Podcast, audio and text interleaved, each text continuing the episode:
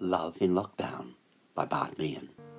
Performed by Jasmine Turl and Jack Taylor. Directed by Tony Turner.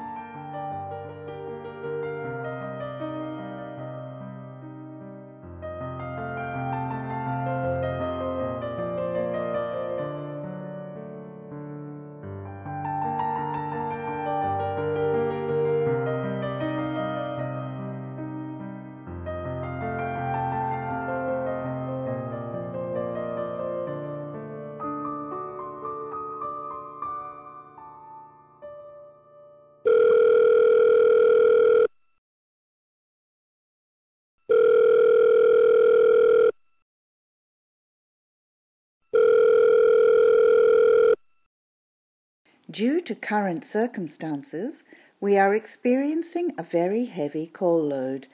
Please be patient and we will be with you as soon as possible.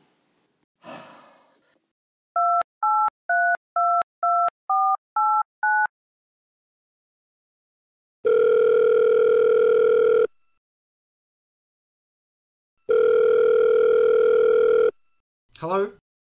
I'm busy doing nothing. So if you leave a message and I'm interested, I'll give you a call back. Strike three.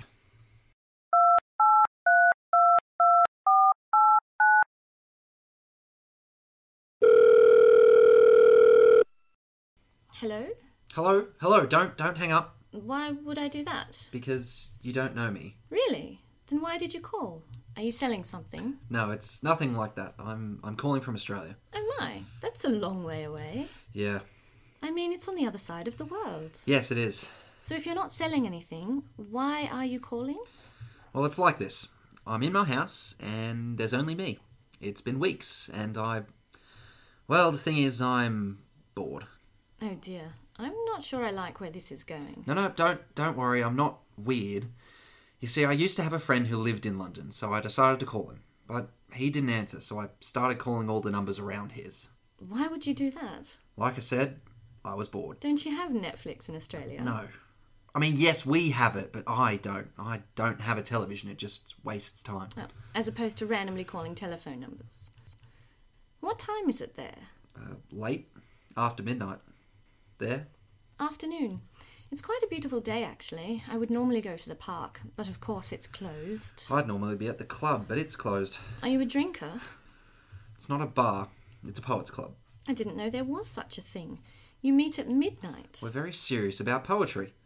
We read new work and everyone offers feedback. Constructive criticism. Constructive criticism is still criticism. Yes, the uh, debates get quite loud sometimes. There are various factions blank verses, rhymers, alliterators. People are very passionate about their styles. Of course, now we can't meet at all. At least you have time to write? About what? I don't know. How about love in lockdown? I'm not an alliterator. Besides, I'm not in love. Lost love then. I don't really have any of those. That's quite sad. Really? It's sad not to have your heart broken? Better to have loved and lost than to have never loved at all. If we're going to do quotes, I prefer you yourself, as much as anybody in the entire universe, deserve your love and affection. Is that Shakespeare? No, Buddha. I actually have written a poem since all this started. Would you like to hear it? Yes. I hope I can understand it. I wasn't very good at school. Okay. Tomorrow. I- Is, is that it? It's about hope. But it's only one word. Does it have to be longer to say something? Well, usually you have adjectives and verbs, don't you? I told you I really don't understand these things. You still there? Yes. I'm sorry, I didn't mean to upset you. You didn't upset me. Are you alone? I have a cat. Well, that seems rather pathetic. She's better company than most people. Besides, I only see her when she needs something. My mother says the same thing about me. I think she's happy I'm locked away. Locked down. Is there a difference? Locked away sounds like you're in prison. As I said, is there a difference? What's it like though? You mean right now? There's no one outside on the street. Usually there are kids on skateboards or women coming back from the shops at this time, but it's deserted. Just like all those old movies about the end of the world. Do you really believe that it's the end? I don't think so. You? I'm English. pessimism is a national trait. But I am hoping it'll be a better world after this. A world with toilet paper for all. That sounds cynical. It's a metaphor. If we learn anything out of this, it should be that we have to look after each other, not just ourselves. I think I like you. Well, I've always been very likable. I was the nun's favourite in grade two. Sister Joseph said I was unusually pleasant for a little boy. You know, I don't really miss going outside that much. I've never been very good at socializing. I find it a strain to keep up my end of the conversation. I suppose you're quite a talker. What makes you think that? Well, you call strangers on the phone for a start. That was depression, not extroversion. Remember, I'm a poet. We're not known for being the life of the party. Have you ever tried writing limericks? Maybe we should describe ourselves. no! I mean, let's not. This way I can be anything you imagine. And you can be. I only hope you have a good imagination. What do you do all day? I have a very good routine. I feed McTavish first thing, then make breakfast. Afterwards, I clean up the house and I watch some shows on television. Do you read? Not poetry. Not since I was at school, but I like crime novels. The Scandinavian ones. They're very bloody. You can't beat the Swedes for a good serial killer. I thought I'd take the time to reread some of the classics Proust, Melville, Cervantes. Problem is, they're making lockdown feel even longer. I switched over to Jeffrey Archer. Oh, I really should get into a routine as well. I haven't had a shower today. I'm not even wearing. Stop! Don't say any more. You're ruining my image.